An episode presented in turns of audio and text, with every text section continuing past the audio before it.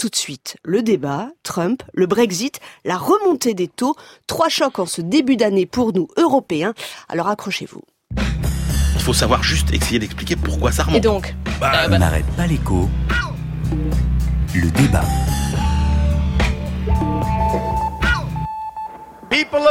Le peuple britannique Donald Trump, voted to declare a voté candidat à la Maison Blanche, their pour affirmer son indépendance. 26 août 2016. which is Et what c'est ce que nous cherchons to à faire do aussi. Also, folks, ladies and gentlemen, Mr. Nigel Farage. Dirigeant du UKIP,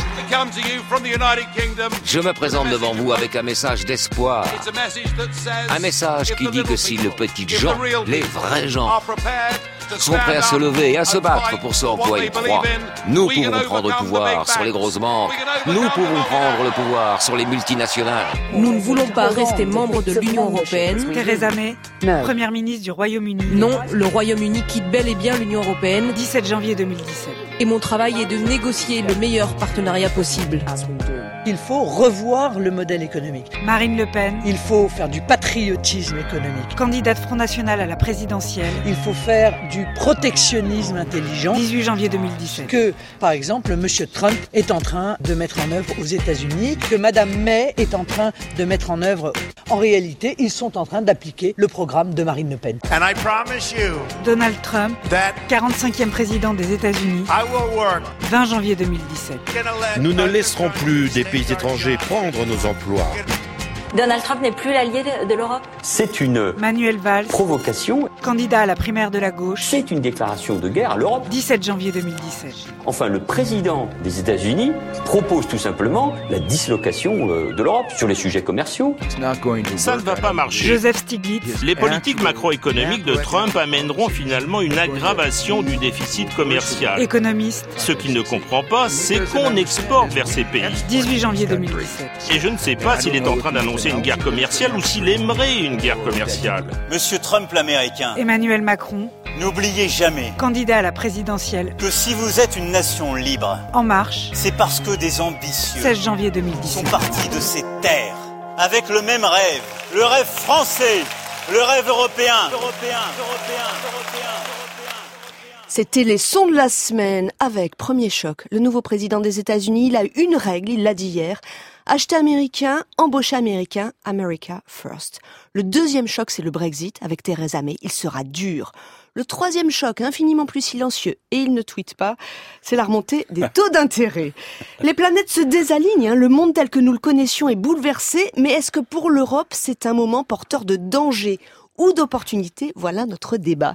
Emmanuel Le Chypre, on aurait tort de penser que tout ça c'est loin de nous, hein, le Brexit, Trump. euh. Oui, absolument. On aurait tort de penser que c'est loin de nous. D'abord parce que ce sont des chocs euh, économiques. Hein. La politique économique de Donald Trump, la politique économique de Madame May, la hausse des taux, vont impacter notre croissance euh, et la croissance de ses grands partenaires. Ce sont aussi, euh, au-delà des chocs de croissance, des chocs commerciaux parce qu'on voit bien qu'il y a des gros enjeux du côté euh, de euh, de la moindre fluidification finalement du commerce mondial. On va peut-être remettre des barrières douanières. Donc ça va impacter directement le prix des produits qu'on va acheter. Donc notre pouvoir d'achat est, en cause. Et puis ça va impacter aussi notre capacité à vendre euh, à l'étranger. À ces deux chocs, il faut ajouter un choc monétaire parce que euh, on voit bien que les monnaies vont fluctuer de façon importante suite euh, à ces euh, à, ce, à ce Brexit, suite à l'arrivée de Monsieur Trump. Que va-t-il se passer sur le dollar? On a déjà vu que la livre sterling s'était effondrée. Ça, c'est aussi important. Et puis un choc de gouvernance parce que profondément, on rentre dans un monde euh, de confrontation, même au niveau des diplomates, qui n'est plus un monde de coopération. Donc le fait de rentrer dans un monde de confrontation, moi personnellement, ça m'inquiète. Et ce qui m'inquiète encore plus, c'est que toutes les réponses qui sont proposées, tous les programmes de ces gens, sont les mauvaises réponses à des vraies questions. On y reviendra. Juste un exemple. Le problème des États-Unis aujourd'hui, ça n'est pas d'importer moins, c'est d'exporter plus. Le problème de Madame May, c'est pareil. Ça n'est pas de freiner les flux d'immigration. Le Royaume-Uni a besoin euh, des immigrés. Et donc je suis frappé de ces politiques qui proposent des mesures qui vont à l'encontre des gens qu'elles sont censées défendre. Et qui ont été élus, alors avec plus ou moins de validité, mais qui ont été élus par euh, par euh, leurs citoyens. Absolument. On prend les choses une par une. Trump, 45e président des États-Unis, Christian Chavagneux, le boss de la première puissance mondiale, applaudit le Brexit, annonce la guerre commerciale avec la Chine. C'est le protectionnisme américain contre le reste du monde. Est-ce que je peux résumer ça comme ça? Euh, pas, pas, pas complètement. C'est d'abord euh, le populisme qui se met en place concrètement. Et là, on, on, a, on, aura vraiment, euh, on aura vraiment un exemple concret de ce que c'est qu'un homme providentiel, de ce que c'est que quelqu'un qui nous dit quand même hier, il faut quand même un sacré culot pour nous dire, euh, c'est pas la transition entre le Parti démocrate et le Parti républicain, c'est la transition entre les partis politiques et vous, le peuple. Il a répondu the people, the people, the people au moins dix fois. C'est le discours type du populiste et puis tout cette, ce positionnement isolationniste et protectionniste. Cela dit, le protectionnisme, on ne sait pas trop euh, si ça va se mettre en place aux États-Unis parce que les, congressmen, les, élus républicains du Sénat et de l'Assemblée nationale, ils en veulent pas. C'est comme son grand plan de relance. Il a dit hier, on va construire des ponts, des routes, etc.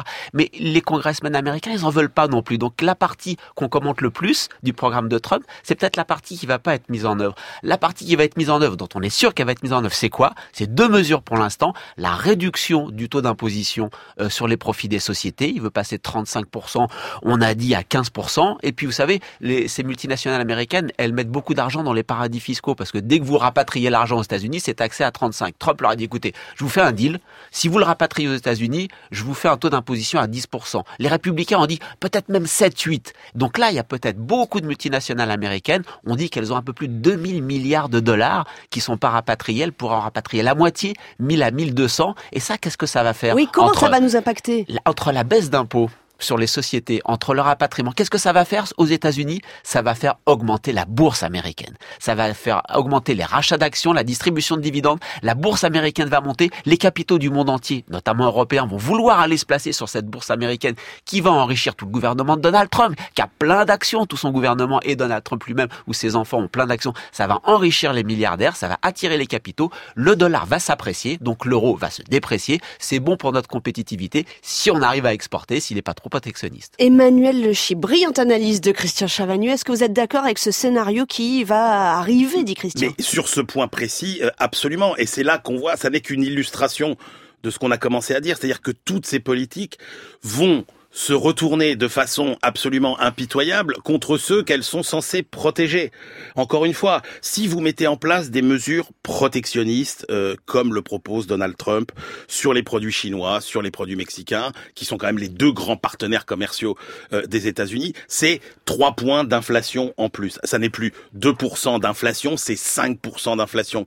C'est à peu près autant de pouvoir d'achat en moins. Ces 3%, c'est Moody's Analytics qui a fait euh, euh, le calcul. Imaginez ce que ça représente, euh, 3 points de pouvoir d'achat en moins. Et ça, c'est c'est le petit Américain qui va euh, qui va le payer. Quand on nous dit ça va créer des emplois, moi je veux bien, mais les les, les annonces de rapatriement d'usines automobiles aux États-Unis, c'est quelques centaines. Allez, je vous le fais à quelques milliers d'emplois. L'économie américaine crée aujourd'hui 200 000 emplois par mois vous voyez bien qu'on n'est pas du tout. C'est de l'ordre du symbole, là, c'est ça à, à, ce niveau-là. Et encore une fois, euh, quand vous regardez euh, la composition euh, des échanges américains, vous voyez que leur problème, c'est quoi? Par rapport aux pays européens et au Japon, par exemple, c'est que le Made in America a du mal à s'exporter, par exemple, au, en Chine. Et donc le vrai problème, c'est pas de pénaliser euh, le pouvoir d'achat des Américains en restreignant les importations. C'est, ce serait au contraire de vouloir plus d'échanges pour imposer plus les produits américains à l'étranger. Donc la politique euh, commerciale de Monsieur Trump, elle est aujourd'hui complètement euh, complètement erronée. Et je rappelle juste que dans l'histoire, si euh, les États-Unis ont connu la guerre de sécession, c'est parce que déjà les États-Unis se sont lancés dans des politiques protectionnistes euh, qui ont pénalisé les États du Sud. Ce serait trop long de refaire l'histoire, mais sachez que le protectionnisme, bon sang de bonsoir, a déjà coûté très cher aux États-Unis dans l'histoire. Il faudrait retenir les leçons du passé. Et en effet, c'est la question que pose Trump et elle nous, c'est l'effet miroir. hein. Le protectionnisme marche-t-il? Bon, la réponse d'Emmanuel de Chypre, ça nous intéresse. C'est non.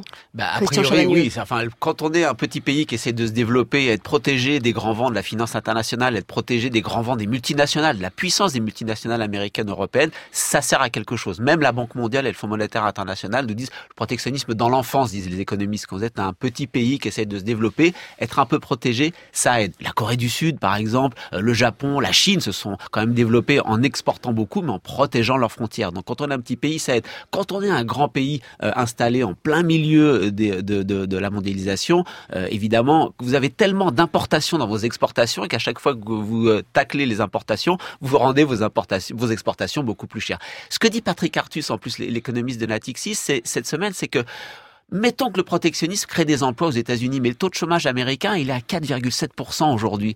Même les petits salaires augmentent tellement il y a de la pression sur le marché du travail. Même les petits jobs mauvais. C'est vrai que dans ce 4,7% de chômeurs, il y a plein de, de il y a jobs beaucoup pourris. De, oui, non, Il puis y a- attendez, il y a beaucoup de on en a parlé ici, il y a beaucoup de, de chômeurs cachés, Il y a de- beaucoup de qui chômeurs n'apparaissent qui- pas dans ce qui chiffre. n'apparaissent pas dans, dans ce chiffre, mais on n'est pas sûr qu'ils reviennent sur le marché du travail. Donc ce que dit Artus, alors je vous livre comme ça son commentaire, il vaut ce qu'il vaut, c'est que si vous rajoutez euh, de, euh, de- des gens qui reviennent alors qu'il n'y a pas d'emploi, ça va créer quoi? De l'inflation, ce que disait Emmanuel. On va simplement augmenter l'inflation, faire perdre le pouvoir d'achat aux Américains. Moi, j'ai quand même une question. Est-ce qu'on peut revenir à comment ça va nous impacter? Est-ce que pour nous c'est un danger ou une opportunité? J'ai entendu Christian qui dit euh, il y a des entreprises américaines qui vont se rapatrier aux États-Unis. J'entends Christian qui dit aussi l'euro va baisser. Emmanuel Le Chypre, est-ce que c'est un danger cette ce monde selon Trump pour nous ou une opportunité? Alors, avant de répondre, il faut juste repréciser deux nouvelles règles euh, du commerce mondial qui euh, changent la façon de voir le, le protectionnisme. Parce que l'idée sous-jacente, elle est très simple, hein, le protectionnisme. C'est je défavorise les produits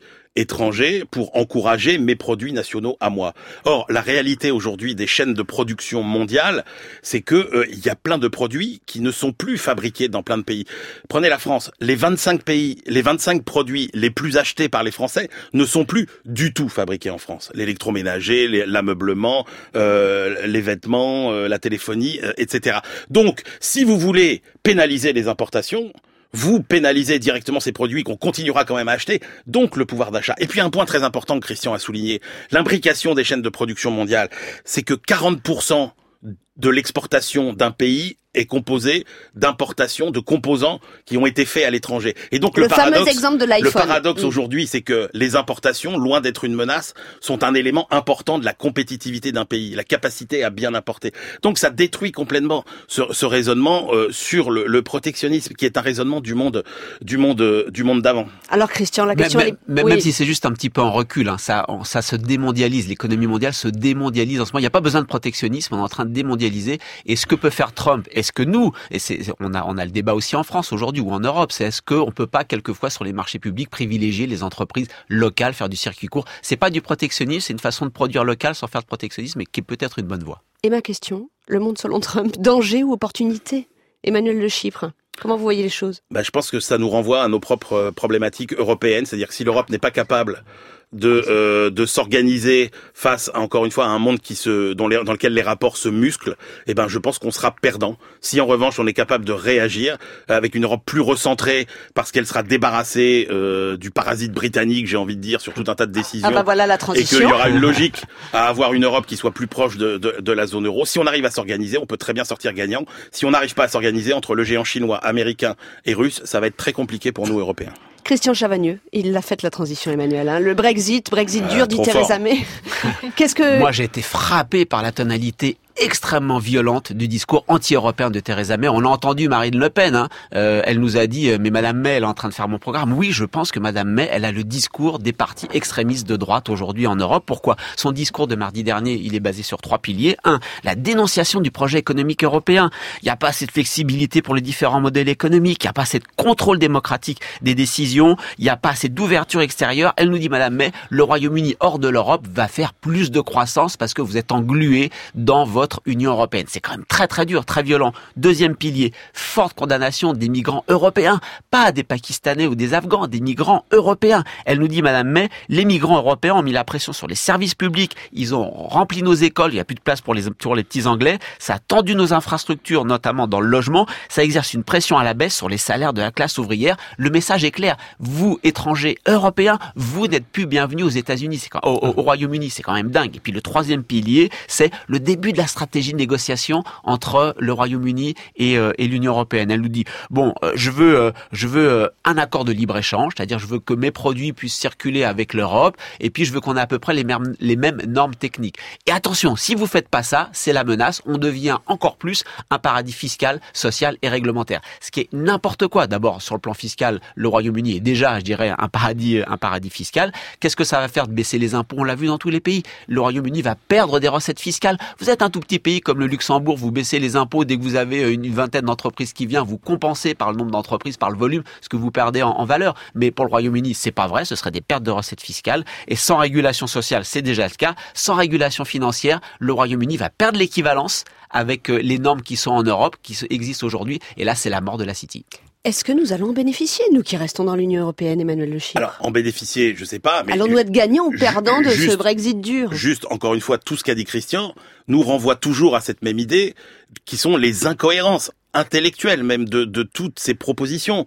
Euh, quand Madame May dit les, les services publics se dégradent, où est la cohérence quand, euh, quand vous dites ça et que vous dites que vous allez baisser les impôts pour avoir moins de recettes, pour faire moins de Ah dépenses bah, publiques On a entendu qu'elle pense que s'il y a moins d'étrangers européens, ça ira mieux quand Alors, même. hein. juste, Ouais. disons que sur le plan démographique, euh, le Royaume-Uni a besoin de, 100, de 109 et que les travaux qui ont été menés par l'administration britannique montrent que les étrangers contribuaient positivement aux comptes sociaux euh, britanniques. Mm. Donc voilà, non, clairement, euh, on a à y perdre quoi La Les- libre circulation des biens et des personnes oui, mais et encore un une trou fois, le dans le Royaume-Uni a européen. beaucoup plus à perdre, à perdre que nous.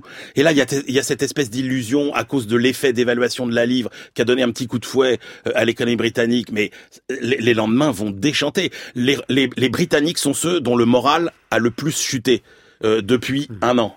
Hein, pourquoi? Parce que les Britanniques qui ont voté pour le Brexit, ils commencent à voir que l'inflation à 4%, ça leur fait beaucoup de pouvoir d'achat Mmh. en moins à cause de la chute euh, de la livre. Donc, là encore, on a moins à perdre globalement au niveau européen que l'Europe, mais on a beaucoup à gagner. Encore une fois, je le martèle. À condition de s'organiser. Si les pays européens réussissent à s'organiser et à retrouver un nouvel élan. Et là-dessus, il y a des raisons malheureusement de pas être très optimiste parce que moi, ce que je vois, c'est que les pays de l'Est, par exemple, sont en train d'aller manger dans la main de, de Monsieur Trump, euh, les anciennes démocraties populaires aujourd'hui euh, membres de l'Union européenne, et que ça va être très dur de trouver euh, une union euh, à 27 qui retrouve un élan euh, politique et un vrai projet. Je, je crains que ce soit compliqué. Alors, c'est passionnant. On va être très bref sur le troisième choc, un Christian Chavagneux. C'est ce choc silencieux. On veut juste le souligner.